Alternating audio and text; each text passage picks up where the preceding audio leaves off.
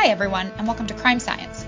In this podcast, we explore the science of crime and the practical application of this science for loss prevention and asset protection practitioners, as well as other professionals.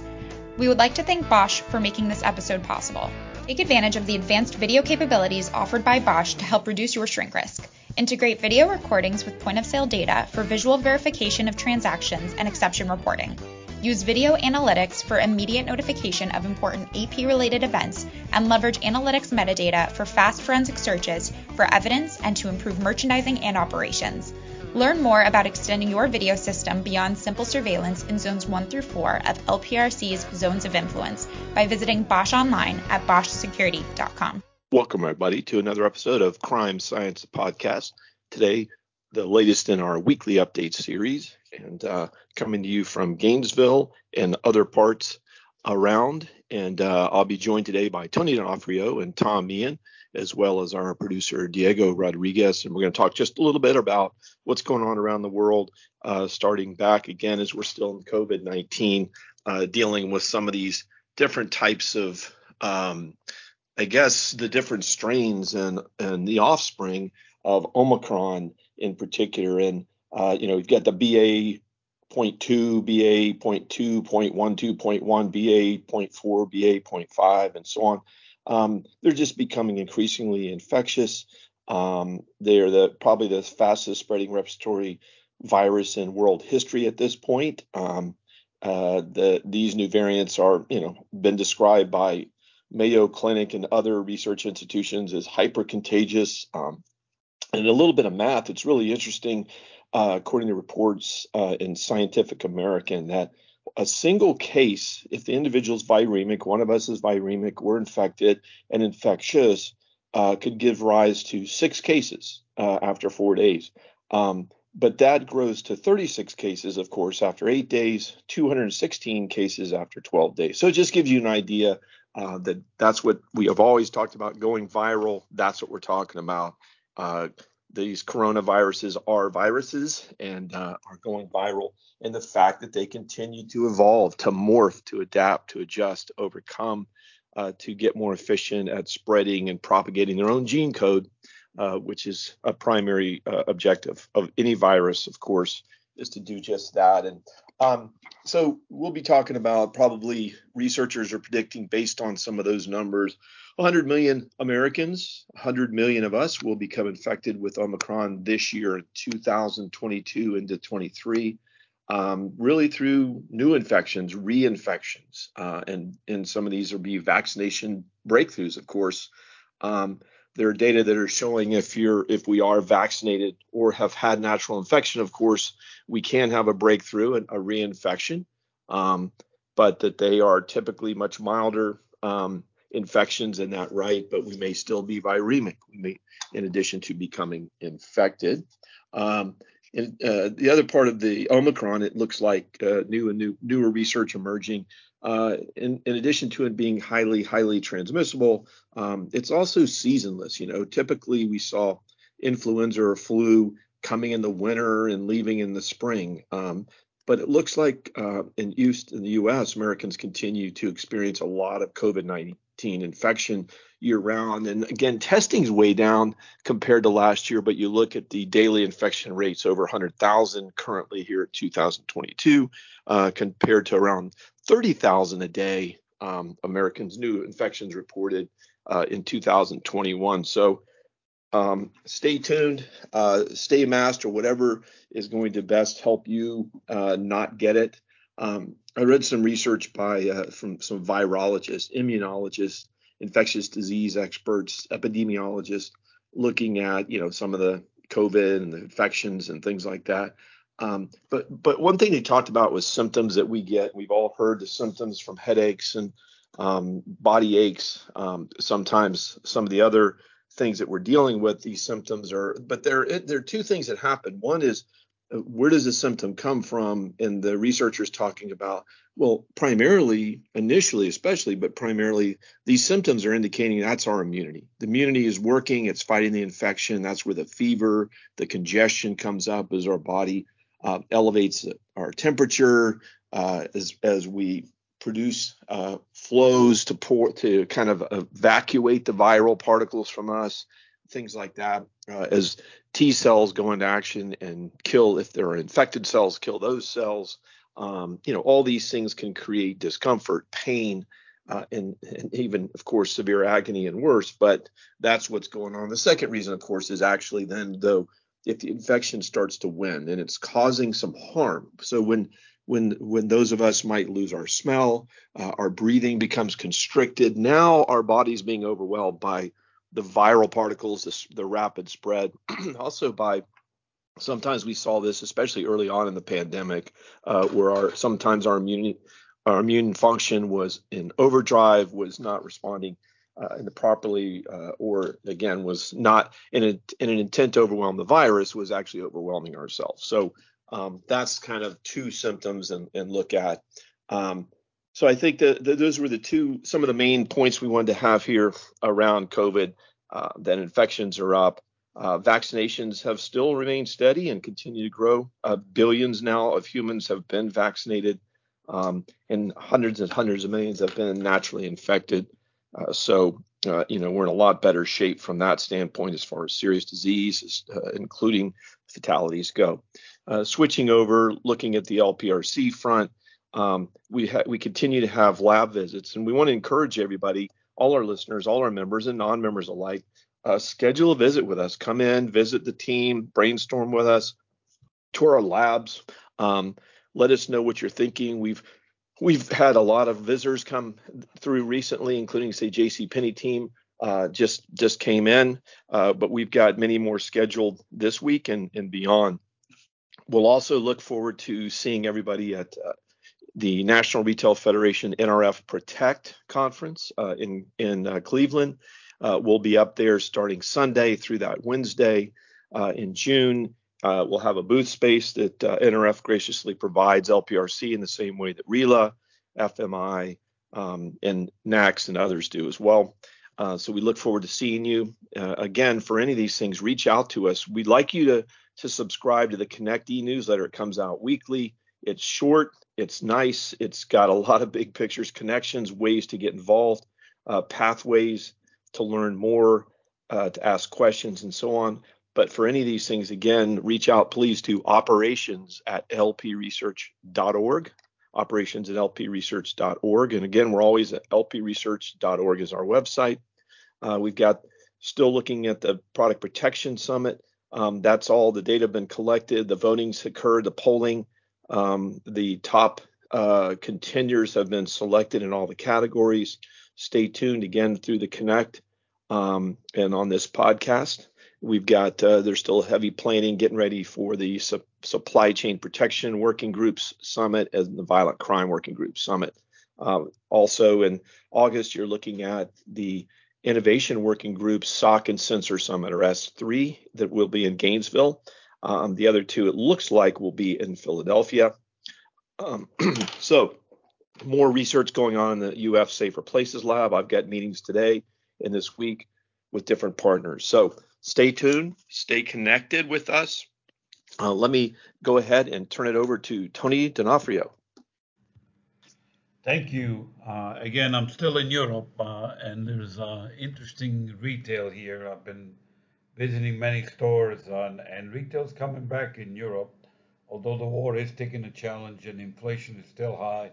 For example, Italy, where I'm at today, just reported again very high inflation and concern with the government. But let me start this uh, this this week by going back to the U.S. and, and looking at the uh, Jack L. Hayes International Just Re- results of their 34th annual retail theft survey, which reports on over 200,000 shoplifters and dishonest employee apprehensions in 2021 by just uh, 25 large companies who recovered over 240 million from their uh, the thieves.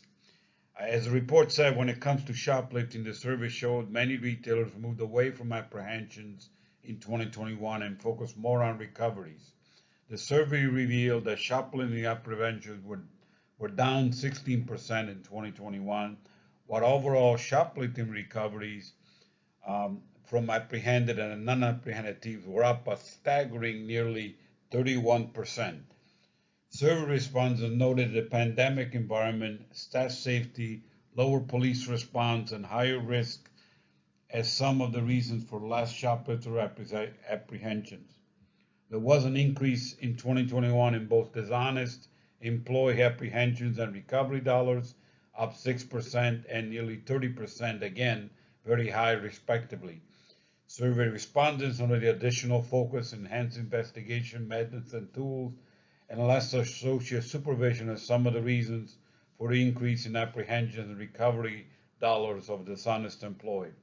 My favorite section every year are the responses from job applicants. Uh, to further evaluate the severity of employee theft, Hayes International analyzed over 19,000 randomly selected applicant uh, questionnaires, which are pre-employment honesty tests given to retail job applicants. Of these, uh, just over 19,000 uh, uh, of these, there was a total of the, just over 19,000, 12,000, uh, just over 12,200 were rated as low risk, and 3,700 or about 20% were rated, rated uh, high risk, and the rest were weighed medium risk. Nearly 27%, and this is interesting, nearly 27% of the high risk applicants say they could be tempted to steal from their employers. Over 17% admitted stealing money in the past three years. Nearly 16% stole merchandise. Previous theft admissions for the group of 3,700 high risk applicants total uh, just over $256,000 or uh, nearly $70 per applicant, while the admissions for the group of low risk was seven, uh, just 70, just over $71,000 or about $6 per applicant. Again, um, it is generally estimated the correct amount for stolen money and merchandise is approximately 10 times more than the admitted amount. Therefore, based on admissions made by the applicants questionnaire, the average high risk job applicant was responsible for the theft of uh, just over $692 compared to uh, uh, nearly $59 for the average low risk. So interesting uh, in terms of what employees uh, actually report in these surveys. And interesting how honest they actually are about their theft activity. So that's something to watch. And again, it's one of my favorite annual reports that I look to in terms of what's happening uh, to shrink trends. Let me switch topics and move to uh, chain storage. Uh, with all the talks of supply chain, I thought uh, this week I would share uh, from the 22 edition from Gartner, uh, which identified the leading supply uh, chains, which includes nine retailers. Microsoft debugged, actually appeared on the list at number 10, the highest ranking retailer of nine companies with significant direct to consumer retail operations on the list. The other retailer, other retailers include L'Oreal, the Coca-Cola Company, Nike, Walmart, Hewlett Packard, Dell, BMW, and Alibaba. Uh, overall, Cisco Systems scores the overall top spot in the ranking for the third consecutive year, followed by Schneider Electric, Colgate-Palmolive, Johnson & Johnson, and PepsiCo. According to Gartner, supply chain executives are balancing long-term investment in automation with immediate investments in technologies that reduce cognitive load and prioritize time and attention to areas where people perform better with machines, such as relationship building and responding to new operating conditions. There are also cases where people perform better with machines. For example, warehouse workers can increase their productivity by working with robots. So it's interesting how automation is coming, but it's being balanced in, and enhancing what workers are actually doing. So supply chain continue to get focused, and I think that will continue for quite some time. And finally, this week, in support of Tom, uh, let me list the top five cyber crimes according to Statista for 2021. And this is from uh, an FBI report and it lists a number of Americans that felt that actually fell to these types of crime that were impacted by these types of crime in 2021. Number one, the biggest by far was phishing, vishing, and smishing. Nearly 324,000 people were hit in uh, 2021. Number two was non-payment and non-delivery, just over 82,000. Number three was personal data breach, nearly 52,000. Identity theft was number four, again nearly 52,000. Extortion was number five, just over 39,000. And finally, what was interesting in, in the data that was listed in the Statista infographic, uh, the impact of, of uh, financially to these people was an amazing $4 billion. So these are big problem. So listen to Tom every week in terms of what he talks about in terms of getting protected from these types of things. So from Europe, signing off for this week and uh, looking forward to continuing uh, this podcast and talking about how LPRC can engage on technologies. Well, hello everyone. Thank you, Reed. Thank you, Tony. Uh, we're going to cover some cyber risk like we always do and just talk about some current events, but wanted to start off by uh, a zero day vulnerability. And just to remind everybody, a zero day vulnerability is a, a vulnerability that was previously unknown that just uh, comes out uh, generally when you hear about these, you, you hear about all the horrific things that occur with them. This one uh, is uh, was confirmed by Microsoft. Uh, it's called Follina. It is a, a pretty significant um, zero day, and basically, what makes this attack different than others is if you've been in uh, the the business world using email for many years, you might remember macros uh, on doc, uh, Excel documents or Excel sheets and scripts in uh, Word documents. And when you used to open them, are you sure you want to enable these? And that was because you could execute malicious code. What's interesting about this zero day is that you don't actually need to enable a macro to addition uh, to have this malicious code. So it could just be a file in an email or a file that's downloaded. And what this zero day does is it allows remote code uh, to be used. And basically, what what can occur is someone can get uh, full access to your your system. So the remote code is executed, and then you can um, really threat actors can get in and, and elevate their own privileges to change uh, settings on a computer, more malicious code. It's a pretty nasty vulnerability. Uh, we continue to see, you know, reports of these type of vulnerabilities, and we will. And, and I think what is important to note is that this is not, when you talk about zero day, this is not a hacking event. This is a vulnerability that was created by either a, a code error or just an unknown vulnerability, and now you have bad actors taking advantage of this and it is uh, it is being seen out in the wild. Uh, it ultimately it, it, looks like the attackers that uh, discovered it um, were actually going out and using this in various attacks in the last 30 to 45 days. So certainly something to keep an eye on. It just serves as a stark reminder to just be sure to to patch and update every time you see the ability to patch and update. With zero days, the unfortunate part is that usually there's a little bit of a lag before a patch comes out. Um, sometimes zero days are identified by researchers, uh, others uh, by bad actors, and then sometimes inadvertently. But this one is a, a particularly nasty one because it, it takes advantage of um, a, an Excel sheet or a document, and the way it works is it hasn't previously been seen. So uh, just get the computers patched and keep an eye on uh, your emails and your attachments. If you're not expecting something or it's an unknown sender, you know, resist the urge to click. Um, and then just one of the things that, that's coming up is smishing. So we talk about phishing and vishing and all these things, but what we're seeing is delivery scams, home delivery scams with a very professional feel. So you'll get a text message or an email apologizing for not delivering your parcel or package.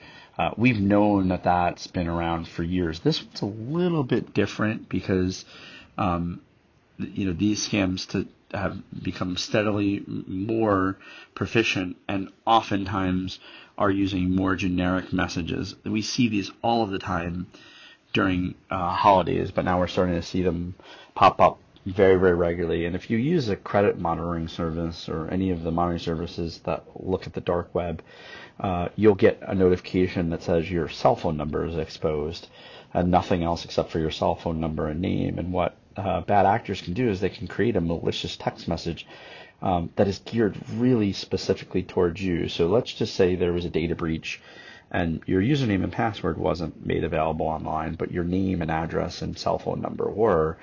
That allows a, a bad actor using scripts to actually send a text message that says, "Hey Tom, we were supposed to deliver a package to this address at this time, and you weren't available. Um, click here."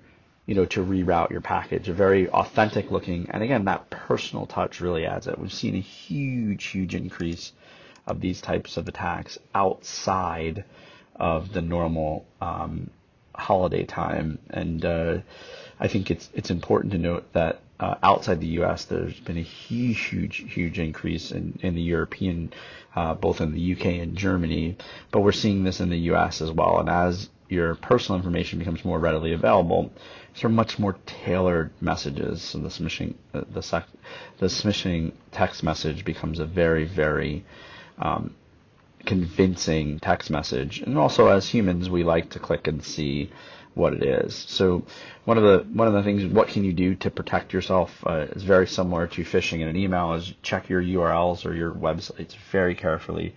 Steer clear of linked messages in your text message and email if possible.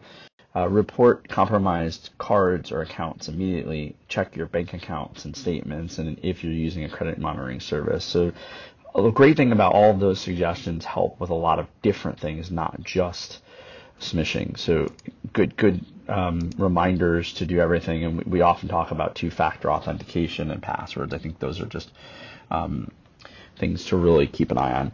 Switching gears a little bit, um, but just thought it was a very interesting note notice. Google is quietly bans a deep uh, deep fake training project uh, on its Colab, so its collaboration platform. So they quietly banned this project. And why this is so important is Colab really allows you to use extremely powerful sharing, uh, large scale sharing resources tools. So you can use these really uh, heavy, powerful GPUs in the cloud and, and collaborate together. So what this this is a really good kind of sign that you know you have the big tech companies monitoring. Hey, what what what is this technology used for? Um, it's probably not used for something positive, so we're gonna you know we're going to ban it. So deep fakes are obviously, for those of that don't know, are the the ability to use artificial intelligence to create a video with someone else's face and make it look very very authentic. Um, placing a ban on deepfakes, you know, um, isn't always the, the best example, right? You don't always want to ban things, but in this case, I think Google's really done the the right thing. Um, although I don't think there was any nefarious actors involved in this particular case, it was more people just trying to see what they can get out of um, the the ML and AI. Uh, this was really an interesting kind of take, and like I said, quietly. This was very very quiet. wasn't heavily announced. Um, I saw it on bleepingcomputer.com, something I read uh, regularly, and I thought it was an interesting story to just talk about how you do have um, big tech really trying to balance the scales of you know getting involved in things that they think could be misused. Uh, another, just switching back to kind of traditional cybersecurity, I thought this was an interesting read. Italy warns, uh, to, you know, to brace for DDoS attacks. So there's a, a Russian pro uh, activist group that is attacking um, Italy, and so Italy is going out and, and saying that they believe that the security incident response teams they believe that there will be additional attacks. And so, just for the the listeners, DDoS attacks are when you flood tr- traffic to a particular server to try to make it fail or slow down. Um, they're doing it a little bit different, but um, I thought it was interesting that the Italian government had placed you know that warning out there. We've seen similar warnings here in the United States, uh, and I think it's important to note that there are a lot of tools uh, that big companies are using to prevent DDoS attacks. But I think seeing a, a government making that statement uh, is a very interesting kind of twist, and we talk about how the government's taking a different role in cybersecurity. Uh, this is a good example of that.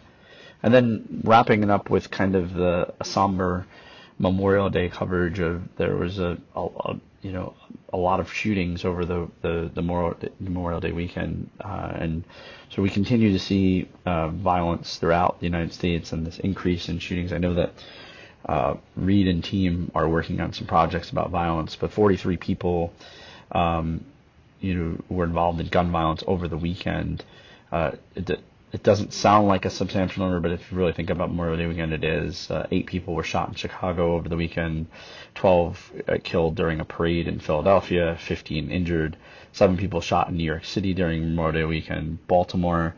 Um, there were four dead uh, during a weekend, 10 people shot um, in 10 separate shootings in Portland, one killed and eight wounded in California, um, and then one uh, dead and seven injured in Oklahoma festival shooting. So we continue to see um, this kind of media attention to gun violence uh, as it, it, should be, but also what does that mean for all of us? And I know that the LPRC is working on it. We often talk about the fusion net here at the LPRC, and one of the things we're continuously doing is how can we at the LPRC help um, share information in as a more real-time collaborative fashion. So I know um, we'll we'll continue to activate the fusion net when we see it, but we're continuing to see this this violent uh, crime, and it is an epidemic. And I know that there's a lot of great research here at the Loss Prevention Research Council that will help with it.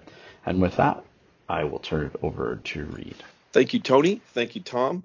And thank you, Diego Rodriguez, for all the producing, the all the great homework, and uh, all your good insights. Most of all, we thank you all. Stay safe, stay connected. Thanks for listening to the Crime Science Podcast, presented by the Loss Prevention Research Council and sponsored by Bosch Security. If you enjoyed today's episode, you can find more crime science episodes and valuable information at lpresearch.org. The content provided in the Crime Science Podcast is for informational purposes only and is not a substitute for legal, financial, or other advice. Views expressed by guests of the Crime Science Podcast are those of the authors and do not reflect the opinions or positions of the Loss Prevention Research Council.